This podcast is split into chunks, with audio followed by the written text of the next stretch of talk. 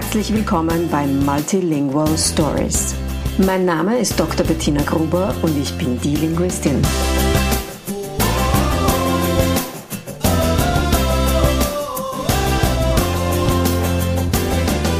Ich unterstütze voller Begeisterung mehrsprachige Familien mit Herz und Verstand auf ihrem individuellen Weg, damit ihre Kinder alle Familiensprachen erfolgreich und mit Leichtigkeit lernen können.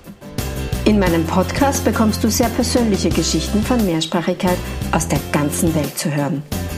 Lehn dich zurück und lass dich inspirieren.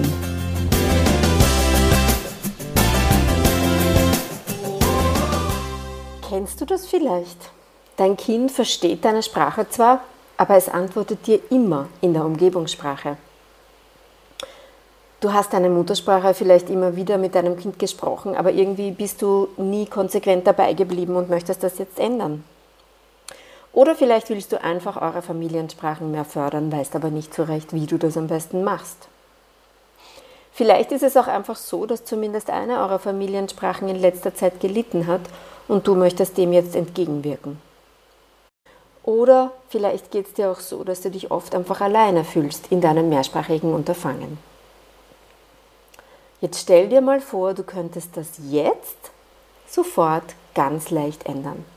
Stell dir vor, wie es wäre, wenn dein Kind plötzlich beginnt, deine Sprache mit dir zu verwenden. Stell dir vor, wie es wäre, wenn du plötzlich die passenden Tools hast, die dir dabei helfen, deine Muttersprache konsequenter mit deinem Kind zu sprechen. Oder stell dir vor, dass du plötzlich genau weißt, wie du eure Familiensprachen in eurer Situation, mit euren Ressourcen, mit euren Lebensumständen bestmöglich fördern kannst. Stell dir vor, wie es wäre, wenn du jetzt aufholst, was du in letzter Zeit verpasst hast. Und wenn du dann plötzlich die Sicherheit gewinnst, dass du auf dem richtigen Weg bist. Stell dir vor, du bist nicht mehr alleine, sondern du lernst Gleichgesinnte mit ähnlichen Zielen und Herausforderungen kennen. Stell dir vor, du hast eine Gruppe, in der ihr euch gegenseitig unterstützt, feiert, motiviert. Ich habe ganz genau das für dich jetzt im Angebot. Am 18. Mai startet der Multilingual Booster Club, mein intensives sechs Wochen Gruppenprogramm für mehrsprachige Familien, in die bereits dritte Runde. Und du kannst dabei sein und eurer Mehrsprachigkeit einen richtigen Boost nach vorne verpassen, gemeinsam mit mir und gemeinsam mit einer Gruppe, die das gleiche Ziel hat wie du. Melde dich jetzt bei mir, entweder gleich direkt per E-Mail an bettina.delinguistin.at oder schau auf die Webseite vom Multilingual Booster Club, den ich dir in den Shownotes verlinke. Und dort hast du die Möglichkeit, dich bei mir um einen der begrenzten Plätze zu bewerben. Ich freue mich riesig darauf, von dir bald zu hören. Jetzt geht es aber direkt zur heutigen Folge mit der wunderbaren Rebecca Imberg, die uns erzählt, wie sie von Costa Rica nach Deutschland gekommen ist und wie sie ihr eigenes Kind zweisprachig aufwachsen lässt. Viel Spaß bei der heutigen Folge. Hallo und herzlich willkommen zu der heutigen Folge von Multilingual Stories. Mein heutiger Gast ist die Rebecca Imberg. Rebecca ist selbsttätig als Beraterin für mehrsprachige Familien und ich bin total gespannt, heute ihre persönliche Geschichte zu hören. Die kenne ich nämlich noch gar nicht. Hallo mhm. Rebecca, herzlich willkommen. Hallo Bettina und danke, dass ich hier sein darf. Sehr, sehr gerne. Ich freue mich, dass du hier bist. Rebecca, erzähl mir doch einmal bitte, woher kommst du, wie bist du aufgewachsen? Ich komme äh, aus Costa Rica. Ich ähm, bin ja, aber wohne in Deutschland schon ein paar Jahren, fast elf Jahren bin ich hier. Ähm, aber in Costa Rica war ich ein monolinguales äh, Kind. Also ich hatte meinen ersten Kontakt mit Sprachen war in, äh, in der sechsten Klasse so als wir äh, Englisch in der Schule hatten. Und da war ich begeistert. Ich weiß, dass das nur einmal in der Woche war, weil das irgendwie relativ neu war. Ich komme aus einem Dorf mhm. äh, und da waren wirklich äh, kaum so solche Angebote in der Schulen. Ist nicht wie, wie jetzt, äh, dass da so üblich ist. Ähm, und bei mir war das so, ich ähm, wollte mehr. Also ich habe meine Mutter, ich fand das super. Äh, meine Mutter gesagt, ich fand das super und ich möchte mehr lernen. Und dann hat sie ähm, einen Kurs gesucht und das war samstags. Ich, erinnere mich, dass ich um 8 Uhr da sein musste. Und für meine Eltern war das nicht so toll, samstags so aufstehen zu müssen und mich hinbringen und so.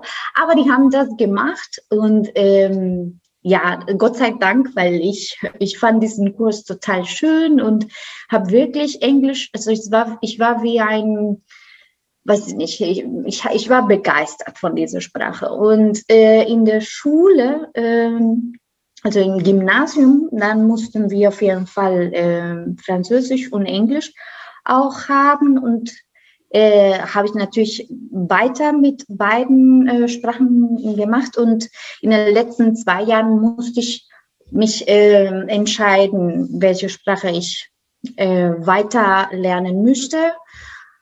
Und ich hätte am liebsten Französisch ausgewählt, aber in dieser Zeit waren wir so doof, weiß ich nicht.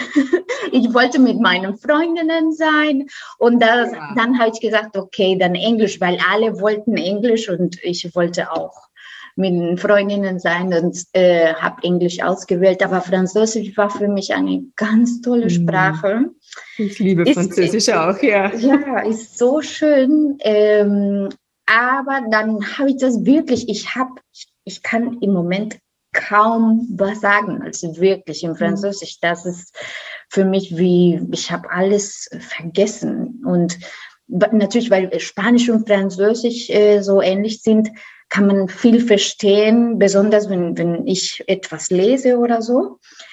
Ähm, aber ja, und dann habe ich mich entschieden, ähm, spanische Philologie zu lernen in der mhm. Uni äh, zu studieren, Entschuldigung. Und in der Uni habe ich äh, dann mein, meinen ersten Kontakt mit Latein und Alte Griechisch äh, ja. gehabt. Das war immer noch in Costa Rica.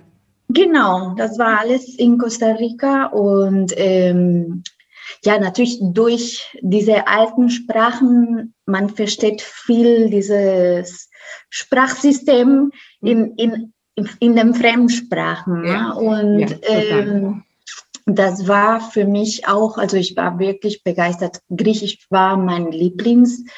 Und ähm, ja, aber ich hatte nie es vor, nach Deutschland oder Deutsch oder, also es war nie für mich eine Sprache, die ich dachte, ah, Deutsch wäre cool.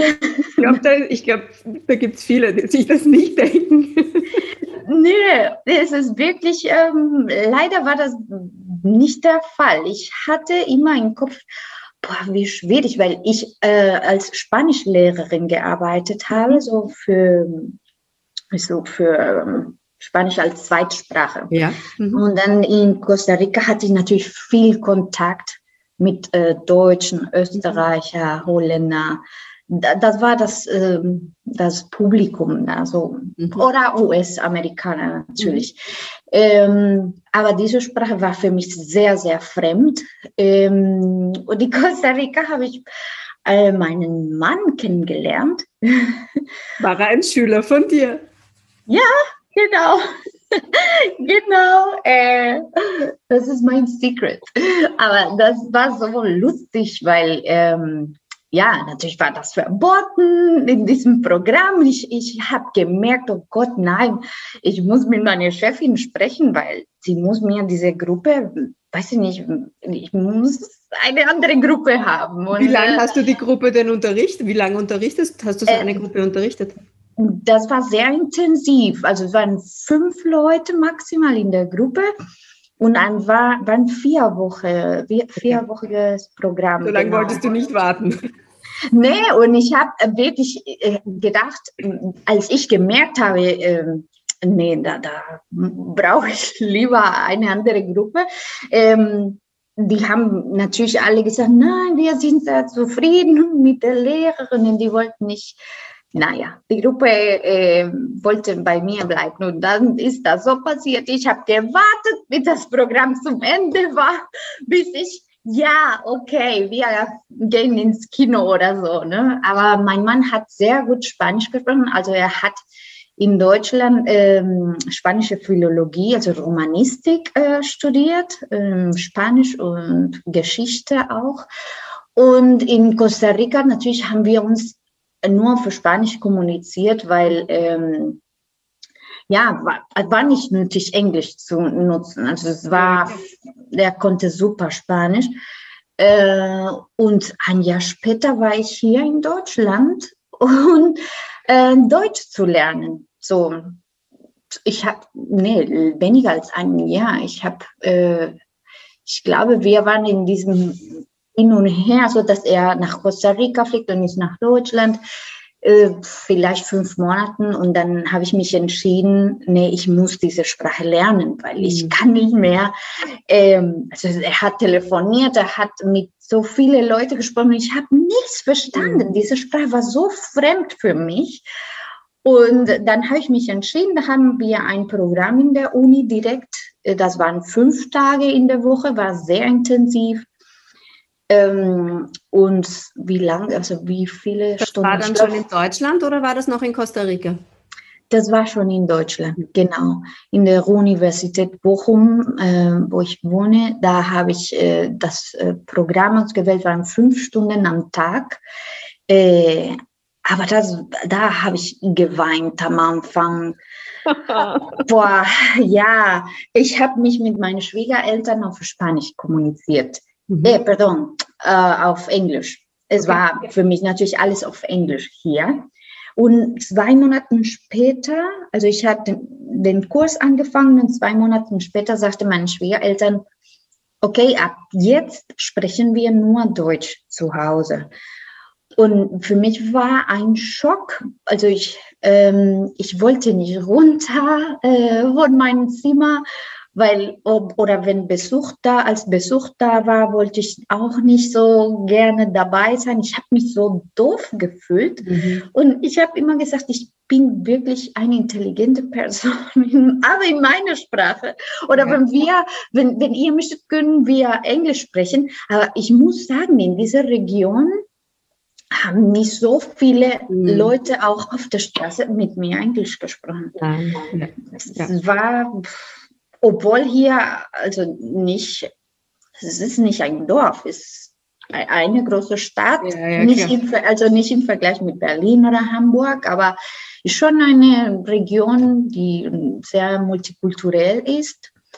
Aber nee, Englisch war sehr wenig hier. Und dann musste ich mich, natürlich musste ich auf Deutsch äh, ja. reden. Und das war natürlich das Beste. Jetzt im Nachhinein. Im Nachhinein okay. betrachtet, ja. Genau. Aber Na schau, jetzt äh, sitzen wir hier und nehmen einen Podcast auf auf Deutsch. Oh Gott, ja, das, das sind meine ganzen Fälle. Auf jeden Fall kann ich nichts verstecken. Du sprichst fantastisch, du kannst dich flüssig unterhalten, das ist perfekt. Du kannst alles sagen, was du möchtest. Ähm, ja. Das ist doch hervorragend, was du da geschafft hast.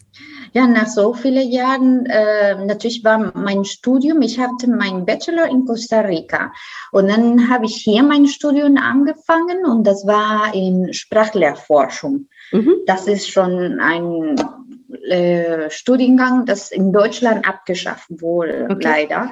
Mhm. Ähm, aber das war so toll und natürlich ähm, waren sehr viele ähm, Ausländer, also sehr viele Leute aus der ganzen Welt. Das war so schön, so multikulturell. Mhm. Ähm, und unsere Sprache war wirklich Deutsch. Da mussten ja. wir Deutsch reden und äh, in Sprachlerforschung mussten wir auch so andere Sprachen, zum Beispiel Rumänisch. Ich hatte Kontakt mit Rumänisch ähm, und ähm, Dänisch. Wir mussten so Experimenten durchführen mit uns, also mit uns selber, und dann mhm.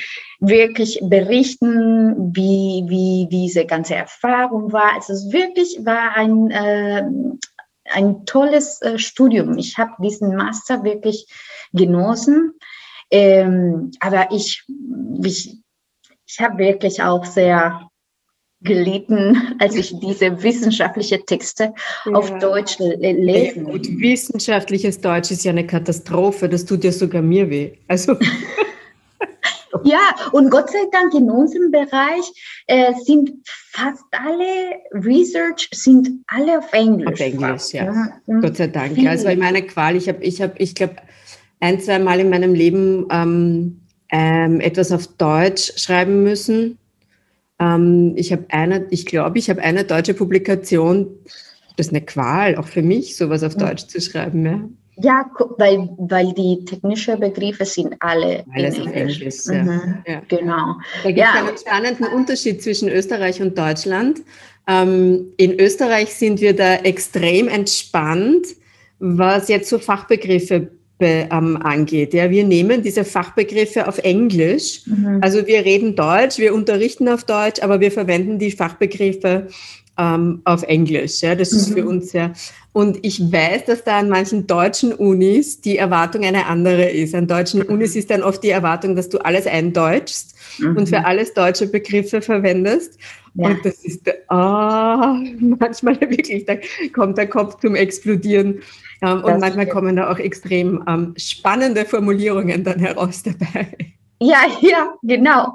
Ich habe auch mein, mein, also mein Master, meine Masterarbeit habe ich auch für Spanisch durfte ich, weil ich in der Romanistik äh, das gemacht habe und dann durfte ich auch für Spanisch. Aber es waren, es waren eine dreisprachige, eine dreisprachige Arbeit, ja. weil die ganzen Zitaten konnte ich einfach nicht äh, auf, auf ähm, Spanisch zu, also übersetzen, eins zu eins. Und ein paar Begriffe habe ich so schon übersetzt, äh, mit Hilfe von meiner Professorin, aber ähm, ne, ist, äh, ist nicht so. Aber einfach. toll, du hast im Endeffekt ein Studium auf Deutsch absolviert. Ja, genau, ja. genau, weil Wahnsinn. zum Beispiel sogar in Romanistik in den Seminaren mussten wir ich erinnere mich, dass ich am Anfang mit meinem Professor oder Professorin gesprochen habe und gefragt habe, darf ich mich auf Spanisch melden? Mhm. Ich fand das unglaublich, dass ich in der Romanistik das äh, fragen musste, weil die bevorzugen das zum Beispiel in der Literatur oder Linguistik, dass, Linguistik, dass die hm, Diskussion so mhm. tief ne, geht, dann lieber in der Muttersprache von ja, also ja. in Deutsch als äh, in Spanisch und aber ich habe trotzdem das gefragt. Die haben gesagt, ja, dürfen sie, klar, aber die Hausarbeiten und so habe ich alles auf Deutsch. Deutsch schreiben müssen. Ja, aber darum kannst du jetzt auch hier sitzen und mit mir eine, so eine Konversation führen ohne Probleme. Ja, ja, das hat mir sehr viel geholfen, klar. Ja, sicher. Wahnsinn. Sehr, sehr tapfer und mutig von dir auch. Ja, aber diese, äh, ich muss sagen, dass äh, ich muss sagen, das ist schon hart. Also ich habe wirklich geweint. In, das glaube ich dir. Äh, es gab Momente, wo ich dachte, nee, ich verstehe hier nichts, als ob ich hier Chinesisch lese und ich habe wie lange schon Deutsch. Ne? Also ich musste diesen Zertifikat C1, C2 machen ähm, und ja, irgendwie hatte ich das Gefühl, dass es hilft mir im Moment nicht. Ja, ja, verstehe ich. Ähm, jetzt machen wir mal einen Sprung nach vorne. Du hast ja mittlerweile eine Tochter und genau. ein zweites Baby auf dem Weg. Genau. Ähm, wie alt ist deine Tochter jetzt? Sie ist äh, fünf jetzt. Fünf ist sie. Ja, genau. Wie sprecht ihr zu Hause? Wie lebt ihr jetzt eure Sprachen zu Hause? Ähm, wir, also und zwischen meinem Mann und mir, wir sprechen fast immer Spanisch, mhm. würde ich sagen, äh, oder zumindest versuchen wir, also so viel Spanisch zu reden, damit sie das auch als Input, so passives Input bekommt. Aber ähm, also mit ihr habe ich von Anfang an Spanisch gesprochen. Mein, mein Mann hat äh, mit ihr Deutsch äh, gesprochen. Ähm, aber mit, also als sie zwei Jahre alt war, konnte sie ein bisschen besser Spanisch mhm. als Deutsch. Und natürlich, äh, als sie angefangen hat, äh, im Kindergarten war das umgekehrt, klar. Ja, klar. Ja. Äh, und dann haben wir versucht, das äh, so Minority Language at Home zu machen, dass mein Mann auch Spanisch mit ihr spricht. Und ich erinnere mich, das erste Mal war sie so sauer. Ne? Mhm. Und äh, wir haben das angefangen abends am Tisch. Abendessen reden wir äh, Spanisch. Ähm, es war für sie, natürlich haben wir natürlich eher gesagt, du sollst äh, nicht gezwungen, äh, dich mit dem Papa so auf Spanisch zu unterhalten. Aber ähm, äh, das war für sie ganz schlimm. Nein, Papa, du kannst das nicht. Das gefällt mir nicht. Du sprichst nicht so. Und ähm, der sollte mit dir weiter Deutsch reden. Mhm. Aber wie lange hat das vielleicht gedauert? Zwei Tage, drei Tage. Danach hat sie, ja, Sie hat sich kaputt gelacht, weil der Papa äh, Quatsch auf Spanisch gesagt hat und so. Und dann konnte sie den Papa korrigieren, hat er extra so gemacht, damit sie so sich wichtig fühlen und so. Ich brauche das nicht, ich brauche das nicht vorgeben auf Griechisch. Ich meine, das passiert automatisch. Ja, mein, mein, mein Mann ist der Spanischlehrer. Der darf nicht so viele Fehler machen. Ah, dein Mann ist Spanisch. Ja, im Gymnasium. Deswegen ah, muss er ja, auf jeden ja. Fall ein gutes Niveau. Es ist lustig, weil ich habe eine sehr ähnliche Erfahrung mit meinen Mädchen gemacht. Ähm, ich habe, ähm, ich, ich arbeite schon lange daran, mein Griechisch zu verbessern. Also sicher in den letzten zwei Jahren immer wieder so diese Ansätze gehabt. Ich will mein Griechisch wirklich aufs nächste Level heben, damit ich, damit wir das auch zu Hause mehr sprechen können. Aber ich habe es irgendwie, ist es eh peinlich, aber ich habe es nie diese hohe Priorität gemacht, die ich es machen hätte müssen, damit das einfach gut funktioniert. Ähm, aber wir sind vor, das war, weiß ich nicht, wie lange das jetzt her ist, zwei Jahre? Nein, das müssen schon drei Jahre sein, glaube ich, wo ich dann das erste Mal gesagt habe, okay, wenn wir jetzt in Griechenland sind, am Sommerurlaub, will ich Griechisch reden, einfach, mhm. damit ich es mehr übe. Und beste Gelegenheit in Griechenland äh, mit den Schwiegereltern und so, mit der Familie. Uh, meine Mädchen hatten keine Freude. Nein, sie wollen das nicht. Sie, sie wollen nicht, dass ich mit ihnen Griechisch rede. Sie wollen überhaupt nicht, dass ich Griechisch rede. Und ich habe dann zu ihnen gesagt, also ich habe gesagt, ich, mir ist es wichtig, dass ich mein Griechisch verbessere und das kann ich nur, wenn ich es spreche. Mhm. Ihr dürft sprechen, welche Sprache ihr wollt. Das ist uns völlig egal. Wenn ihr Deutsch sprechen wollt, sprecht ihr Deutsch. Ihr müsst mhm. Das war immer eure Wahl, was ihr sprecht. Aber genauso ist es meine Wahl, welche Sprache ich spreche. Mhm. Und wir haben dann den Kompromiss schon gemacht, dass ich zum Beispiel, nachdem ich mit meinen Kindern ja wirklich eigentlich immer Deutsch spreche, haben wir dann den Kompromiss gemacht, wenn wir zum Beispiel alle am Tisch gesessen sind gemeinsam, dass ich, wenn ich mit allen gesprochen habe, Griechisch gesprochen habe. Aber wenn ich jetzt nur mit einem meiner Kinder gesprochen habe, dann habe ich Deutsch gesprochen. Aber genauso wie bei dir hat das bei uns auch zwei Tage gedauert und dann war es ihnen egal. Ja. Ich dann mit ihnen auch Deutsch, äh, Griechisch gesprochen habe, weil es mir rausgerutscht ist, weil ich gerade drinnen war. Dann mhm. haben sie das auch nach zwei Tagen völlig akzeptiert. Sie lieben es, mich zu korrigieren. Meine Älteste verlangt manchmal, dass ich das gleiche Wort fünfmal sage. Nein. Ja, ja, bis, bis das so rauskommt, wie sie weiß, dass es gehört. Aha. Ähm, und dann gab es eine für mich wirklich herzerwärmende Szene in genau diesem Sommer, wo sie sich so gewehrt haben dagegen, dass ich Griechisch spreche. Da sind wir dann einkaufen gegangen, meine Älteste und ich. Und natürlich im Supermarkt bleibt mir gar nichts anderes übrig, als Griechisch zu reden. Mhm. Und da hat sie dann an der Kasse ganz stolz verkündet, ihre Mama spricht Griechisch. Oh. Und das war dann, wo ich mir gedacht habe, okay, sie, wehrt, sie soll sie sich wehren mir gegenüber, was sie will im mhm. Grunde ihres Herzens ist sie total stolz drauf, dass ich das kann. Und das ja. war total schön für mich. Ja. ja also ich habe auch die Erfahrung gemacht, dass sie sich dann einfach auch daran gewöhnen, wenn es so ist. Und wenn wir einfach davon überzeugt sind und ich zwinge ihnen nichts auf, aber mhm. ich treffe für mich eine Entscheidung, die mich betrifft. Ja, klar, verstehe ich. Ja, das ist aber schön. Ja, Luciana äh, sagte mir auch, Mama, du Arme, du kannst nicht so viel Deutsch, oder? Und ich, nein, kann ich nicht. Weil ich vielleicht ich bin so mit Spanisch konzentriert. Mhm. Ich habe mit ihr nie Deutsch geredet oder mhm. so, obwohl sie sieht, ich kommuniziere mit der Erzieherinnen oder mhm. ne? und sie weiß natürlich, dass ich äh, Deutsch rede, weil sie die Tendenz hat, äh, mit mir Deutsch zu reden. Mhm. Ne? Äh, besonders jetzt, äh, wo ich, äh, mir ging es nicht so gut, so Gesundheit, äh, von der Gesundheit her. Und dann hat sie fast nur mit dem Papa Zeit verbracht ja, und die haben viel Deutsch geredet. Da ist, muss ich sagen, da ist mein Mann äh, vielleicht nicht so äh, konsequent, mhm. dass er mit Spanisch bleibt, weil er vergisst das. Wenn er wirklich ja. tief mit ihrem Spiel ist, der, der ist wie ein Kind, der vergisst wirklich, ah, ich sollte Spanisch reden ja. und so.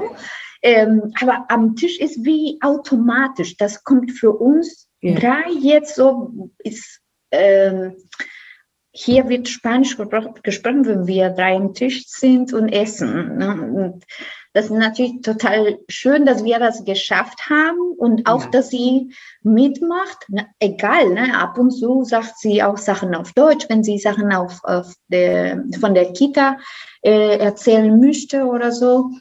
Und wir äh, korrigieren solche, solche Momente auf keinen Fall. Ne? Ja, das okay. sind, Nein Nein. Das ist äh, für uns die Kommunikation äh, ist das Wichtigste.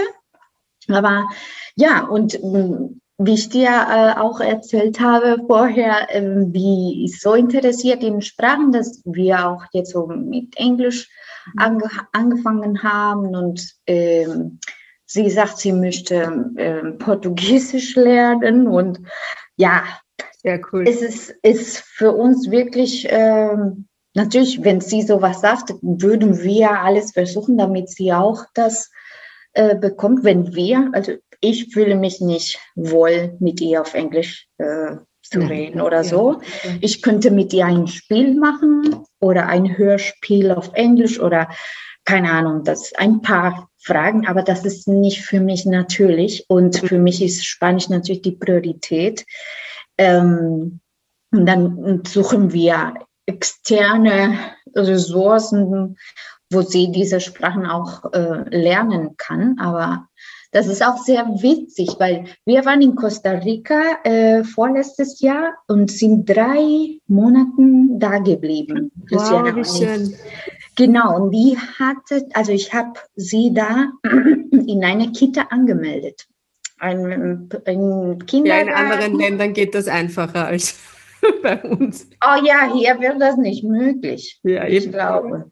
Ja, nee, aber da bezahlst du, was natürlich eine private Kita war und bilingual, Englisch, Spanisch. Und ähm, da hat sie viel Englisch irgendwie ähm, mitgenommen, sage ich so. Ne? Und hat in zwei, vielleicht eine Woche oder so gebraucht, und äh, ihr Spanisch zu aktivieren. Danach, nach äh, einer oder zwei Wochen, hat sie wirklich kaum die Sprachen gemischt und ähm, mhm. hat nur Spanisch geredet. Dann kam sie zurück äh, nach Deutschland und konnte zum Beispiel mit den Schwiegereltern, also mit Opa und Oma, äh, nur das. Ähm, oh, die Arme. hier kein, fast kein Wort Deutsch gesprochen. Ne? Und die waren in Panik natürlich ja, nicht. Nein, warte mal. Warte einfach, ja. Eine Woche in der ja, Kita natürlich. und ja, dann, ja, genau. Und wieder schnell war die deutsche Sprache da und so, aber es ist. Ich liebe diese Geschichten. Ich liebe diese Geschichten. Du kennst das von deiner Arbeit sicher selber. Die Eltern machen sich immer so Sorgen, wenn das Kind jetzt noch nicht den Sprachstand hat, den sie sich für das Kind wünschen. Mhm. Aber wir kennen das ja von uns selber. Es, unsere Mehrsprachigkeit ändert sich ständig und die Mehrsprachigkeit ja. ändert sich, sie fluktuiert und sie passt sich den Lebensumständen an. Und genau. wir alle haben jederzeit die Möglichkeit, die Sprachen auszubauen, die wir bereits können. Wir können auch mhm. jederzeit eine neue Sprache lernen, wenn wir das wirklich wollen. Ja? Genau. Aber das, was wir den Kindern mitgeben, ist einfach ein richtig solides Fundament. Je besser dieses Fundament ist, desto besser können sie es später ausbauen. Aber genau. darum geht's. Es geht nicht darum, jetzt ein perfektes Ergebnis zu erzielen. Es geht mhm. darum, jetzt für die Zukunft was zu tun. Ja, und darum genau. liebe ich solche Geschichten, wo man sieht bei den Menschen, wie das fluktuiert und wie sich das verändert. Genau, genau. Ja, weil äh, ich muss sagen, äh, du liest so viel äh, über Mehrsprachigkeit, du verstehst sehr gut, wie die Mehrsprachigkeit funktioniert. Aber äh, trotzdem ist für mich manchmal wie, oh mein Gott, diese drei Monate zum Beispiel, wo sie kaum Spanisch gehört hat. Deutsch. Weil ich einfach, äh, nee, Spanisch. Jetzt, jetzt. Genau, jetzt. Ja. Genau, Entschuldigung. Ähm, und dann spricht sie also es war eine bilinguale Konversation die ganze Zeit, ne? ich Spanisch und äh, sie Deutsch, bis ich gesagt habe, nee, also ich mache mehr, ne? obwohl ich weiß, Rebecca, klar, das ist normal. Ne? Es waren diese ganze Bedingungen gerade bei uns so doof, dass sie keinen Input fast bekommen hat. Mhm. Ähm, und ich weiß, dass das sich ändern kann, aber trotzdem in dem Moment, als Eltern machen wir uns so ein bisschen Gedanken, oh Gott, ja. Natürlich. Na? Natürlich. Mhm. Ich bin bei meinen Kindern ganz genauso, ja. Mhm. Ich denke, boah, jetzt will sie will nicht Griechisch sprechen. Warum mag sie nicht Griechisch sprechen? Und ich freue mich jedes Mal wie ein kleines Kind, ja, wenn, mhm. wenn ich was höre von ihr und wenn ich merke, dass sie will das und so, ja. Äh, oder wenn sie sagt, na, sie will auf jeden Fall, dass ihre Kinder mal Griechisch lernen. Sie will auf ja, oh, sagt sie das? Ja, sagt sie. Die Älteste, die eben die da ihr Griechisch eher so verdeckt hält zu Hause. Ähm, und dann darf ich mich auch selber wieder daran erinnern. Ja. Wenn dieses Kind einmal entscheidet, sie will für ein Jahr nach Griechenland gehen, um dort zu studieren, vielleicht macht sie das, ja. ja. Vielleicht genau. sogar für die Meeresbiologie, vielleicht studiert sie Altgriechisch, keine Ahnung, vielleicht studiert sie nie und macht ganz was anderes und will trotzdem nach Griechenland. Dann ja. wird ihr Griechisch so in der Sekunde genau dem aktiviert sein. Richtig, ja, ja, genau. Und das ist auch ähm, irgendwann, also meine Mama sagt, das ist mein Traum, dass irgendwann meine Kinder, also meine Kinder, so ja, ihre Enkelkinder ja. sagen können, ach, ich gehe und äh, weiß nicht, ich bleibe in Costa Rica für ein paar Monate mit Oma und ja. ja, diese Möglichkeit, für mich war das sehr wichtig, weil natürlich können mein, meine Familie kann kein Deutsch. Ja, klar. Ähm, und das war für mich so wichtig, dass sie diese Bonding mit denen ja, natürlich. Äh, haben. Und äh, ab, also ich arbeite schon jetzt mit Luciana, obwohl das Baby erst im Juli kommt. Ähm, wie, wie wichtig das ist, weil im Moment kann er nur äh, Spanisch, weil er versteht, also er hört nur meine Stimme. Und ähm, dann äh, leider äh, kann er vielleicht nur Spanisch am Anfang. Und ähm, dann, ob sie vielleicht mit ihm auch Spanisch reden möchte und Papa wird Deutsch reden und sagt sie ja. Und dann werde ich schon äh, lesen können und dann werde ich für ihn äh, auf Spanisch vorlesen. Schön. Und ich, oh Gott, bitte bleib so. Ja. Weil ich weiß, dass es ne, diese Sozialisierung eher ja. auf Deutsch passiert und das ist sehr üblich, dass die Geschwisterkinder ja. ähm, auf, auf Deutsch oder auf Deutsch miteinander sprechen. Ja. Genau. Irgendwie, dass sie mir hilft. Ja, ja, klar. Ne, dass äh, sie mit, mit ihm Spanisch redet. Mal gucken, wie das ja. sich entwickelt. Natürlich äh, habe ich keine, also ich kann einfach nicht sagen, ne, her, jetzt. Nein, nein, nein das wäre auch ganz, ich glaube, dass das auch ganz schlecht wäre. Ja, ähm, auf jeden und man die Folgen ja auch gar nicht absehen kann, was das dann bedeutet für die Kinder langfristig, wenn, wenn sie so gezwungen werden zu einer Sprache. Mhm, mhm, stimmt. Ja. Und die ja. Beziehungssprache von den Kindern, das, das, ist, das ist ihre Sache. Das geht uns als Eltern gar nichts an, auch wenn wir es gerne anders hätten.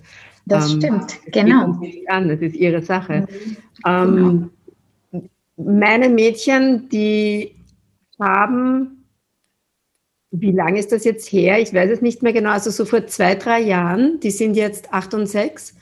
Und vor zwei, drei Jahren, da hatten sie eine längere Phase, wo sie immer wieder gemeinsam Rollenspiele auf Griechisch gespielt haben. Oh, wow. Also da geht natürlich das Herz auf in der Sekunde, ja, wenn du hörst, wie die Kinder und da haben sie halt, die, die, spielen ständig irgendwelche Rollenspiele. Ja, du bist jetzt, also Vater, Mutter, Kind ist dann auch die einfachste Variante. Meinen Kindern fällt alles Mögliche ein. Ja. Ähm, und da gab es eine Phase, wo sie das tatsächlich auf Griechisch gemacht haben. Hat sich mittlerweile leider aufgehört, machen sie aktuell gar nicht. Ähm, und was ist, wenn die von Griechenland kommen? Also zurück ja, das, das hatten wir halt jetzt wegen Corona. Hm ja. schon nicht mehr. Also ähm, das letzte Mal in Griechenland waren wir alle als Familie zu Weihnachten vor dem Lockdown. Also das ist jetzt eineinhalb Jahre, also es ist bald eineinhalb Jahre her. Ja. Mhm. Ähm, normalerweise sind wir zumindest als ganze Familie zumindest zweimal im Jahr in Griechenland. Und es war auch immer wieder so, dass mein Mann runtergeflogen ist und eines oder zwei Kinder mitgenommen hat. Ah ja. Also, ähm, und das macht natürlich, also wenn jetzt mein Mann alleine mit den Kindern nach Griechenland fliegt, dann ist nur Griechisch. Ja, ja, ja eigentlich perfekt. Und das macht natürlich einen totalen Unterschied. Was auch einen Riesenunterschied macht, das merken wir. Und ich hätte das vorher selbst gar nicht für möglich gehalten, diese eineinhalb Stunden Griechischunterricht in der griechischen Schule in der Woche. Eineinhalb mhm. Stunden, Rebecca. Und das macht so einen Unterschied. Wow. Eineinhalb Stunden, wo sie in einem anderen Kontext außer in der Familie Griechisch hören. Mhm. Die macht dort Lesen und Schreiben, also die tut da sehr aktiv, die muss auch vorlesen in der Klasse und so. Die mittlere ist noch im Kindergarten. Dort spielen sie halt und basteln, sehr klassisch. Mhm. Aber das macht einen Riesenunterschied. Ja, ich finde diese Programme sehr, sehr gut. Also in Deutschland gibt es auch Herkunftssprachunterricht ähm, fast in allen Sprachen. Also man muss auf jeden Fall viel suchen. Äh, ja. Wir müssen, äh, ja, wir sind vielleicht 25 Minuten bis 30 Minuten fahren. Wir fahren eine Stunde, jeden Samstag in der Früh, eine Stunde.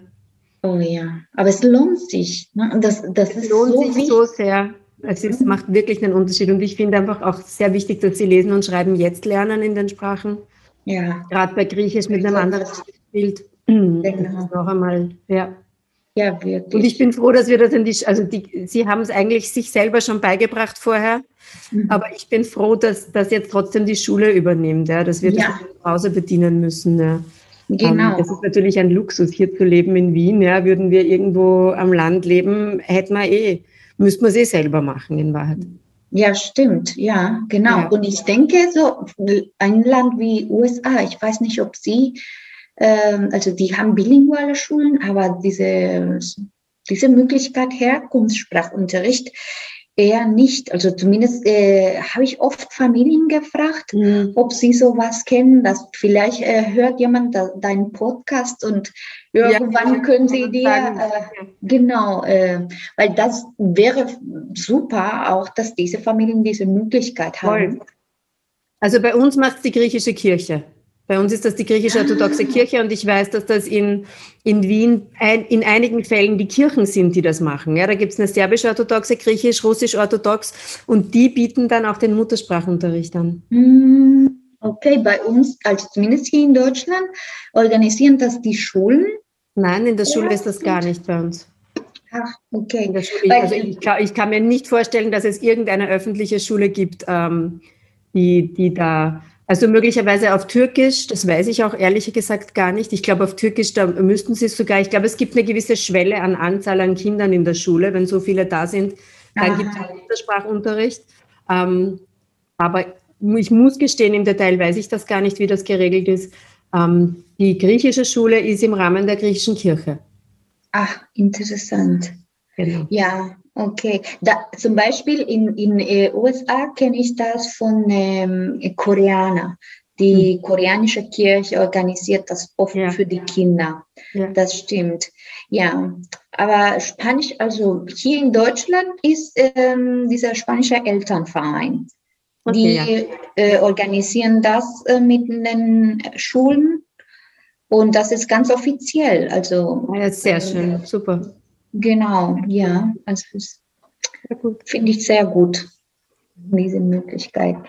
Mich interessiert jetzt zum Abschluss noch eine Frage, bei der ich ganz rauszoomen möchte aus deinem Leben und aus, aus ähm, dem Leben deiner Familie und möchte generell die Frage stellen, welchen Zusammenhang siehst du zwischen der Mehrsprachigkeit und den großen Fragen und Herausforderungen unserer Zeit? Siehst du da einen Zusammenhang und wenn ja, welchen?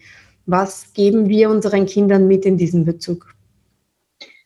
Also ich glaube, jetzt in dieser Zeit, wo alles so ähm, parallel in der ganzen Welt läuft, ne, dass alles so digitalisiert ist, besonders in diesem Jahr mit der Pandemie und so, dass wir wirklich, das, das Leben hat sich verändert und ja. äh, die Sprachen, also die Mehrsprachigkeit bietet so viele Möglichkeiten. Ähm, es ist einfach ein großes Geschenk. Ähm, ich, wenn ich zum Beispiel mir vorstelle, dass irgendwann meine Tochter äh, sagen kann, weißt du Mama, ich fliege ein Jahr, weiß ich nicht, in, in, die USA und bleibe da oder nach Costa Rica oder egal in welchem Land in Lateinamerika. Mhm. Die, die Türen, die die Sprachen öffnen für mhm. sie. Es ist einfach äh, ganz toll, dass sie diese ganzen Möglichkeiten ja. hat, ja. dass sie auch ähm, also ich kann, ich muss sagen, dass das muss nicht unbedingt, weil sie äh, bilingual oder mehrsprachig groß geworden ist. Ne? Das kann äh, in dem Fall zum Beispiel bei mir, weil ich ja. habe äh, Deutsch spät gelernt. Also ich war hier mit 24. Mhm. Ich habe angefangen, eine neue Sprache mit 24 Jahre alt äh, zu lernen.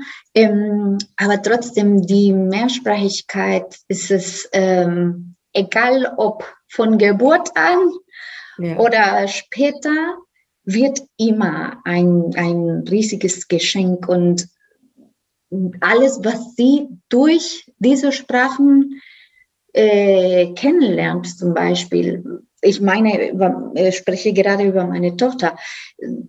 Zum Beispiel die Kulturen, die, mhm. diese Art äh, von Leben, wie die anderen Leute leben, wie, also das viel besser zu verstehen ja. Also man, man kann das viel besser verstehen durch die Sprachen, ja. äh, als, äh, weiß ich nicht, wenn ich nach Indien oder irgendwo, äh, China zum Beispiel, ich, und ich kann nicht ein Wort Chinesisch und nicht ähm, vielleicht mit Leuten mich unterhalten. Ich glaube, die Erfahrung würde anders sein, wenn ich ein bisschen ähm, schon die Sprache ja, sprechen Fall. könnte. Ne? Ähm, und das sehe ich auch mit meinen Schülern, die ich habe schon lange so Spanisch äh, unterrichtet für Erwachsene und die sagen mir, ah, Rebecca, seitdem ich Spanisch reden kann, mein Urlaub ist wie ganz anders. Es ist so intensiv und so schön und ich muss nicht, nicht immer gucken, in welchem Restaurant gibt es auch ein eine Menü auf Englisch oder auf Deutsch. Ne? Äh, dann können Sie einfach diese kleine ähm, Imbiss, so, wo die ganz normale Leute auch da sind und versuchen sich mit den Leuten zu unterhalten. Also deswegen ist für mich so die Mehrsprachigkeit, äh, wie gesagt, ein, ein Geschenk. Äh, wird immer so sein. Ne? Und egal welche Sprache, weil alle Sprachen sind toll. Alle Absolut, Sprachen, das ist so wichtig.